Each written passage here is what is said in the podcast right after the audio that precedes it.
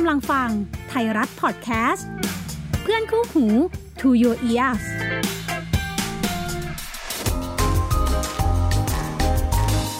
SME Scale Up brought to you by ธนาคารกรุงเทพ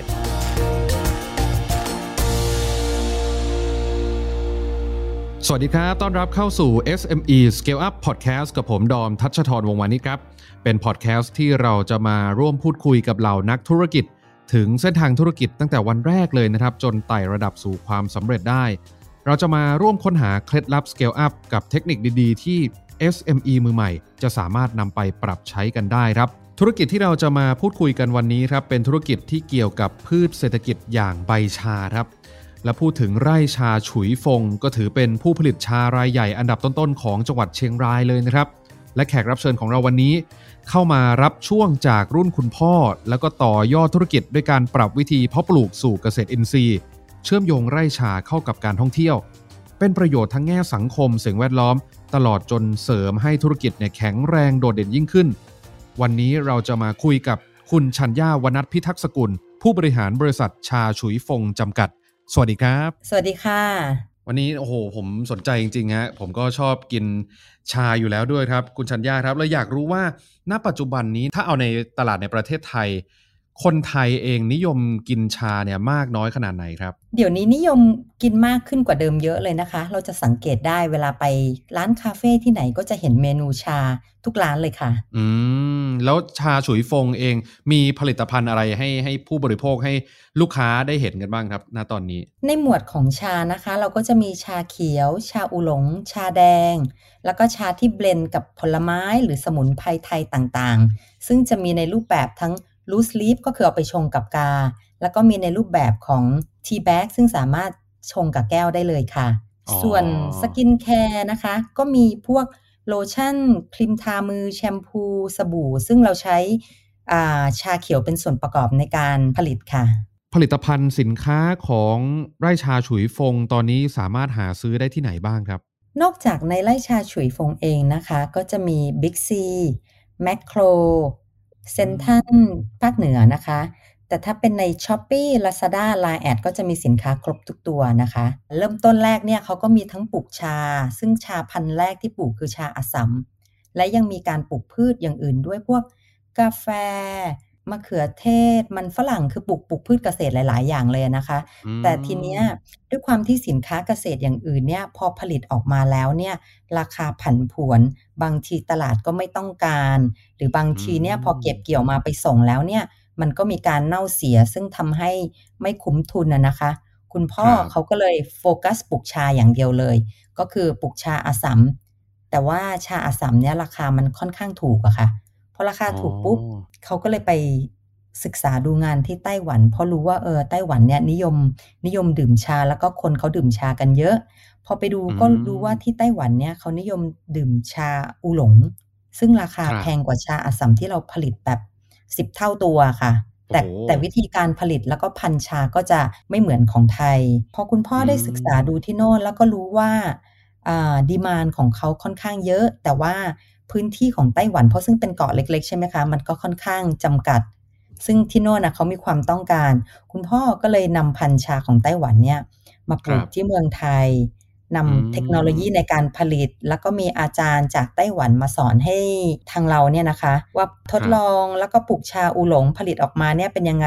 พอผลิตออกมาแล้วเนี่ยคุณภาพก็เทียบเท่ากับไต้หวันเลย ตั้งแต่นั้นมาตอนช่วงคุณพ่อนะคะ ก็เลยผลิตชาอูหลง แล้วก็ส่งออกไปไต้หวัน 90%เลยอะค่ะโอ้แล้วอากาศในประเทศเรา มันมันสามารถปลูกได้เหมือนที่ไต้หวันเลยเหรอครับ คุณชัญญาปลูกได้เหมือนกันเลยค่ะ เพราะว่าดินของเราที่เชียงรายที่บนดอยอะนะคะ ดินครับก็ดีภูมิอากาศก็ดีอะค่ะ สามารถปลูกได้ทั้งปีเลยไหมฮะ หรือว่าจะมีช่วงเดือนไหนของปีที่ที่อาจจะปลูกยากหน่อย คือชาเนี่ยปลูกทีเดียวเนี่ยเราสามารถเก็บเกี่ยวไว้ได้นานเลยอะค่ะ คือเวลาลงทุนอ๋อปลูกทีหนึ่งเนี่ยมันจะเก็บเกี่ยวได้ในปีที่ 4 แต่หลังจากนั้นเนี่ย จะเก็บเกี่ยวได้นานถึง 10-20 ปีเลยแล้ว แต่ที่เราดูแลค่ะโอ้โหคือถ้าไปเทียบกับเอ่อผลผลิตการเกษตรอย่างอื่นก็ถือว่าความเสี่ยงน้อยกว่าใช่ไหมฮะ ใช่ค่ะ แต่มันก็จะแบบหนักในช่วงแรกในการลงทุนอะนะคะอ๋อครับ และอีกอย่างหนึ่งก็คือ หลังจากที่เราเก็บเกี่ยวแล้วใช่ไหมคะมันเอาไปผลิตครับแห้งเลย ซึ่งสูญเสียมันก็จะไม่ค่อยมีละ เพราะว่าชามันไม่เสียอืมพออบแห้งแล้วมันก็จะเป็นชาแห้งอะค่ะ แล้วจุดเด่นของไร่ชาฉุยฟงนี่คืออะไรครับ เห็นว่ามันมีการปรับวิธีเพาะปลูกเป็นเกษตรอินทรีย์ด้วยใช่ไหมฮะเล่าเล่าตรงนี้ให้ฟังหน่อยได้ไหมฮะหลังจากที่เรา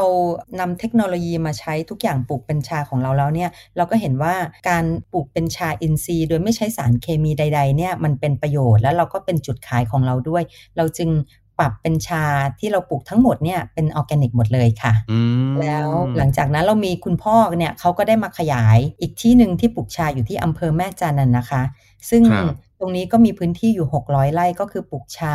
เต็มพื้นที่เลย แล้วก็ผลิตเป็นออร์แกนิกร้อยเปอร์เซ็นเลย ซึ่งตรงนี้เนี่ยมันก็จะใกล้เมืองมากกว่า แล้วก็การขนส่งก็สะดวกกว่าค่ะ อย่างนี้กลุ่มลูกค้าที่เรามองว่านี่แหละน่าจะชอบชาที่เป็นเกษตรอินทรีย์ของเราเนี่ยปลูกแบบออร์แกนิกแบบนี้เป็นกลุ่มลูกค้าแบบไหนครับ จริง ๆ แล้วนะคะ เป็นกลุ่มทุกประเภทเลยเพราะว่าโดยปัจจุบันเนี่ยทุกคนก็จะคำนึงถึงสุขภาพของตัวเอง ซึ่งชาออร์แกนิก หรือว่าสินค้าอื่นๆ ก็ตามเวลาคนเลือกซื้อของเขาก็จะดูว่าคุณเป็นออร์แกนิกไหม อย่างลูกค้าของฉุยฟงที่เราส่งให้เป็นโรงงานใหญ่ ๆ หรือว่าที่เป็นส่ง เป็น blend หรือว่าส่งออกนะคะ ทุกคนก็จะขอเลยว่าเอ่อคุณมี cert organic ไหม certification ที่ระบุว่าของคุณเป็นออร์แกนิกจริงอะไรอย่างเงี้ยค่ะเพราะเข้าใจว่าอืมเวลาที่เอาไปทำการตลาด หรือว่าลูกค้าซื้อเองเขาก็จะมีความสบายใจมากกว่าที่ไม่ได้ปลูกแบบออร์แกนิกอะค่ะ ที่ส่งออกไปนี่มีประเทศไหนแล้วบ้างครับคุณชัญญาเดี๋ยวนี้ที่ส่งออกไปเนี่ยจะยังไม่ใช่เป็นแบบลูกค้าใหญ่อะนะคะ ก็ส่งทั่วไปอ๋อก็จะมีพวก ฮ่องกง สิงคโปร์ มาเลเซีย แล้วก็มียุโรปบ้าง แต่ยังไม่ได้แบบเป็นกลุ่มลูกค้าใหญ่ที่เราได้นะคะ เพราะว่าทางฉุยฟงเองเนี่ยตอนนี้ก็ยังติดปัจจัยหลายอย่างที่เรายังไม่ได้เจาะหรือว่าทำการตลาดทางด้านต่างประเทศอะค่ะแล้วพูดถึงการทำการประชาสัมพันธ์หรือทำให้คนรู้จักไร่ชาฉุยฟงมากขึ้นเนี่ยเราทำยังไงบ้างครับ คือจริงๆ ก็คือมันเริ่มต้นจากที่ละครต่างๆ โฆษณาสินค้าต่างๆ มาถ่ายที่ไร่ชานะคะ แล้วมีหนังสือแนะนำการท่องเที่ยวแห่งประเทศไทยก็คือแนะนำมาโซเชียลมีเดียก็ช่วยเราด้วย และทางฉุยฟงเองเนี่ยเราก็เลยคิดว่าเออเราเราปรับให้เป็นแหล่งท่องเที่ยวให้คนสามารถเข้ามาชม เห็นกระบวนการผลิตของเรา เห็นคนงานเก็บชาอยู่ แล้วก็เอาส่งเข้าไปในโรงงานเหมือนมันเข้าถึงเหมือนเขามีส่วนร่วมด้วยนะคะ แล้วก็ได้ชิมชา และที่สำคัญคิดว่าเราไม่ได้เก็บค่าเข้า ซึ่งใครๆก็สามารถเข้ามาได้ และทุกคนก็สามารถเข้ามาถ่ายรูปวิวสวยๆ แล้วเอาไปโพสต์นี่ถือว่าเป็นการทำตลาดให้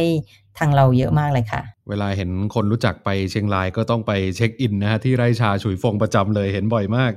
แล้วพูดถึงทุกวันนี้ครับธุรกิจชาในประเทศไทยเนะครับคุณชัญญาการแข่งขันมันมันดุเดือดไหมฮะ คู่แข่งอะไรแบบนี้เยอะไหมฮะ ที่ทำลักษณะธุรกิจเหมือนเราเนี่ยครับ ไม่เยอะมากค่ะ เพราะว่าเอ่อ ชาเนี่ยเมื่อเทียบกับกาแฟนี่ยังถือว่าไม่ได้แบบมีความนิยมมากเท่ากาแฟ ซึ่งการแข่งขันกันก็จะยังไม่ค่อยสูง แล้วก็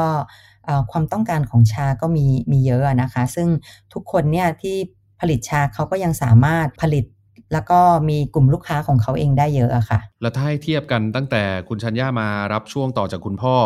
แล้วก็เทียบกับช่วงที่คุณพ่อทำเอง ความนิยม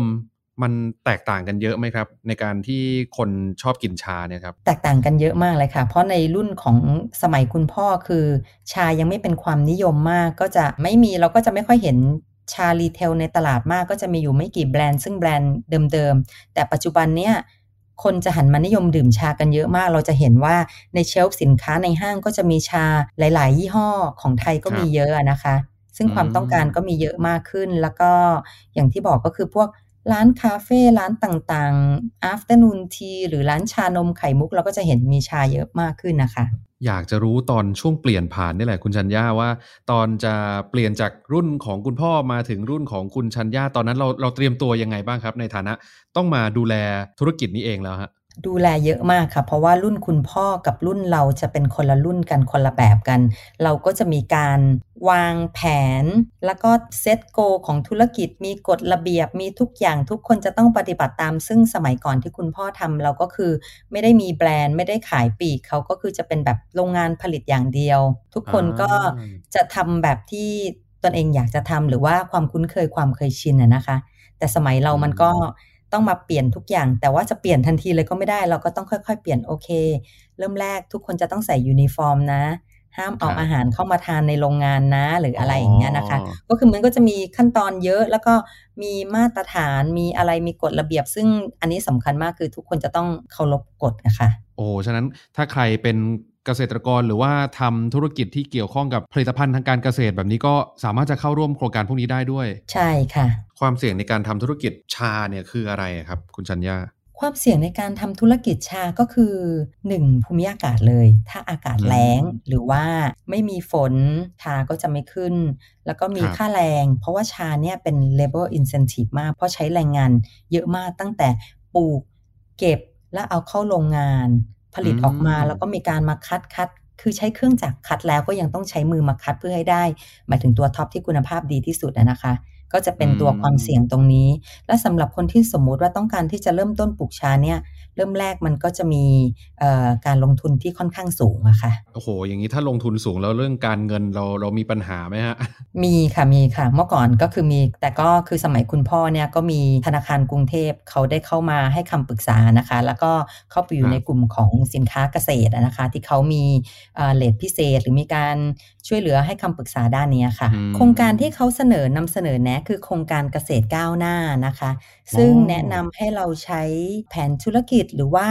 โครงการของธนาคารที่เหมาะสมกับสินค้าเกษตรของเราอะค่ะ วางแผนให้คำปรึกษาด้านการเงินค่ะ อันนี้คือมีส่วนช่วยในการ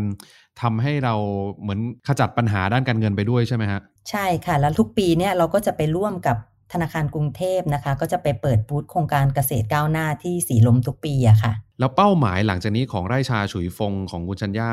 จะทำอะไรต่อครับ จะพัฒนายังไงต่อยอดยังไงครับ เป้าหมายต่อไปคือเราอยากจะทำเป็นศูนย์การเรียนรู้อะนะคะอืมทำเป็นทีมิวเซียม คือให้ครับคนสามารถเข้ามาเรียนรู้การทำชา หรือมาสามารถมาผลิตชาด้วยตัวเองหรือแบบสูตรของเขาอะไรอย่างเงี้ยนะคะ แล้วก็อาจจะขยายการตลาดด้านเบเกอรี่หรือเครื่องดื่มที่ที่ปัจจุบันมีแต่ที่ไร่อะนะคะ อืม แล้วเราต้องเตรียมตัวยังไงบ้างครับในการสเกลอัพครั้งนี้อะฮะ คือตอนนี้เราก็เริ่มเวลา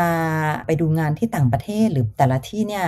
เก็บข้อมูล หาแนวทางครับที่เหมาะกับเรา แล้วเราก็เริ่มร่าง business plan แล้วก็ปรึกษาธนาคาร เพราะว่าการลงทุนใหม่ มันก็คือต้องใช้เงินลงทุนเยอะนะคะ ว่ามีเลทหรือว่ามีการลงทุนด้านไหนที่มันเหมาะกับเราสำหรับผลิตภัณฑ์ของธนาคารค่ะพอจะบอกหรือแง้มๆได้ไหมครับว่าเราจะได้เห็นศูนย์การเรียนรู้หรือว่าเบเกอรี่ของไร่ชาฉุยฟงภายในช่วงไหนครับ น่าจะประมาณภายใน 2 ปีค่ะ ตอนนี้ก็เริ่มเริ่มล่างๆ business plan ขึ้นมาแล้วค่ะ อ่า มีตั้งเขามาแล้วนะฮะ ใช่ค่ะ อยากให้แชร์หน่อยครับคุณชัญญาครับว่าเคล็ดลับหรือว่าแนวคิดก็ได้ หลักคิดก็ได้ที่คุณชัญญาใช้ในการทำธุรกิจไร่ชาฉุยฟงคืออะไรจนประสบความสำเร็จมาถึงทุกวันนี้ครับ เริ่มแรกเราต้องมองธุรกิจของเราก่อนว่าเราอยากให้ไปในทิศทางไหน ชัดเจน สร้างโกของเราขึ้นมา แล้วก็ วางแผนธุรกิจทั้งการเงินและการตลาดนะคะ เราสามารถอืมทดลองผิดหรือลองถูกตัวไหนดี แล้วก็เอามาปรับพัฒนาใช้อย่างต่อเนื่อง แล้วก็ต้องตั้งกฎระเบียบในองค์กร เพราะจริง ๆ ของเราก็คือเป็นธุรกิจครอบครัวนะคะ เราก็ต้องมีการสร้างกฎให้ชัดเจนทั้งในบริษัทหรือในครอบครัวกันเอง แล้วก็ ต้องลงมือทำอย่างรวดเร็วค่ะอืมเราคิดว่าตรงนี้น่าจะเป็นเคล็ดลับที่เราทำทำอะไรได้เร็วอะนะคะ ผมว่าตอนนี้มีคนฟังหลายคนอาจจะทำธุรกิจกับครอบครัวอยู่ คุณชัญญาอยากจะแนะนำยังไงครับ สมมุติว่าต้องรับช่วงต่อมาจากคนที่ริเริ่มมา อย่างเช่น รับจากคุณพ่อหรือว่าจากบรรพบุรุษอะไรแบบเนี้ยครับ คิดว่าธุรกิจที่เรารับต่อมาจากครอบครัวนะคะ สิ่งสำคัญที่สุดเลยนะคะ คือต้องมีการเซตระบบเซตกฎ ในครอบครัวกันเอง เพราะว่าเราต้องแยกออกให้ชัดเจนว่าครอบครัวคือครอบครัว ธุรกิจอืมคือธุรกิจเราจะไม่เอามาปนกัน แต่โดยธุรกิจส่วนใหญ่ในรุ่นของคุณพ่อเนี่ยคือมันก็ยังผูกมัดกันในในด้านของครอบครัวมากกว่าธุรกิจ แต่ถ้าในบริษัทเนี่ย บริษัทก็คือบริษัทเราก็จะไม่คุยกันเรื่องครอบครัว ในครอบครัวเราก็จะคุยแต่เรื่องครอบครัวหรือสามารถปรึกษาด้านธุรกิจคือตรงเนี้ยเราคิดว่าสำคัญมากคือต้องแยกให้ชัดเจนนะคะได้คุยกับคุณชัญญาวันนี้ทำให้รู้เลยนะครับ ว่าไร่ชาฉุยฟงเนี่ยมีวิธีการทำธุรกิจที่น่าสนใจมากเริ่มมาตั้งโอ้โห 40 กว่าปีแล้ว แล้วก็มีการปรับวิธีเพาะปลูกสู่เกษตรอินทรีย์ เชื่อมโยงไร่ชาเข้ากับการท่องเที่ยวด้วย คือเป็นประโยชน์กับทั้งแง่สังคมและสิ่งแวดล้อมด้วย นอกจากนี้ ได้เห็นการทำธุรกิจที่เป็นการรับช่วงต่อมาจากรุ่นคุณพ่อ ได้เห็นว่าเออความคิดของรุ่นคุณพ่อเป็นแบบนี้ ความคิดรุ่นเราเป็นแบบนี้ต้องมาจัดการเรื่องของบัญชีเรื่องต้นทุนด้วย แล้วก็อย่างที่คุณชัญญาบอกว่าต้องแยกว่าครอบครัวเป็นครอบครัวนะ ธุรกิจเป็นธุรกิจนะเออต้องแยกกันให้ชัดเจนจะได้ไม่มีปัญหานะครับ วันนี้ขอขอบคุณคุณชัญญาวนัทพิทักษ์สกุล ผู้บริหารบริษัทชาฉุยฟงจำกัดนะครับ ขอบคุณครับ ขอบคุณค่ะ แล้วเรากลับมาเจอกันได้ใหม่นะครับ กับ SME Scale Up Podcast ใน EP ถัดไป จะเป็นธุรกิจไหนอย่าลืมติดตามกันด้วย วันนี้สวัสดีครับ คุณกำลังฟังไทยรัฐพอดแคสต์เพื่อนคู่หู To Your Ears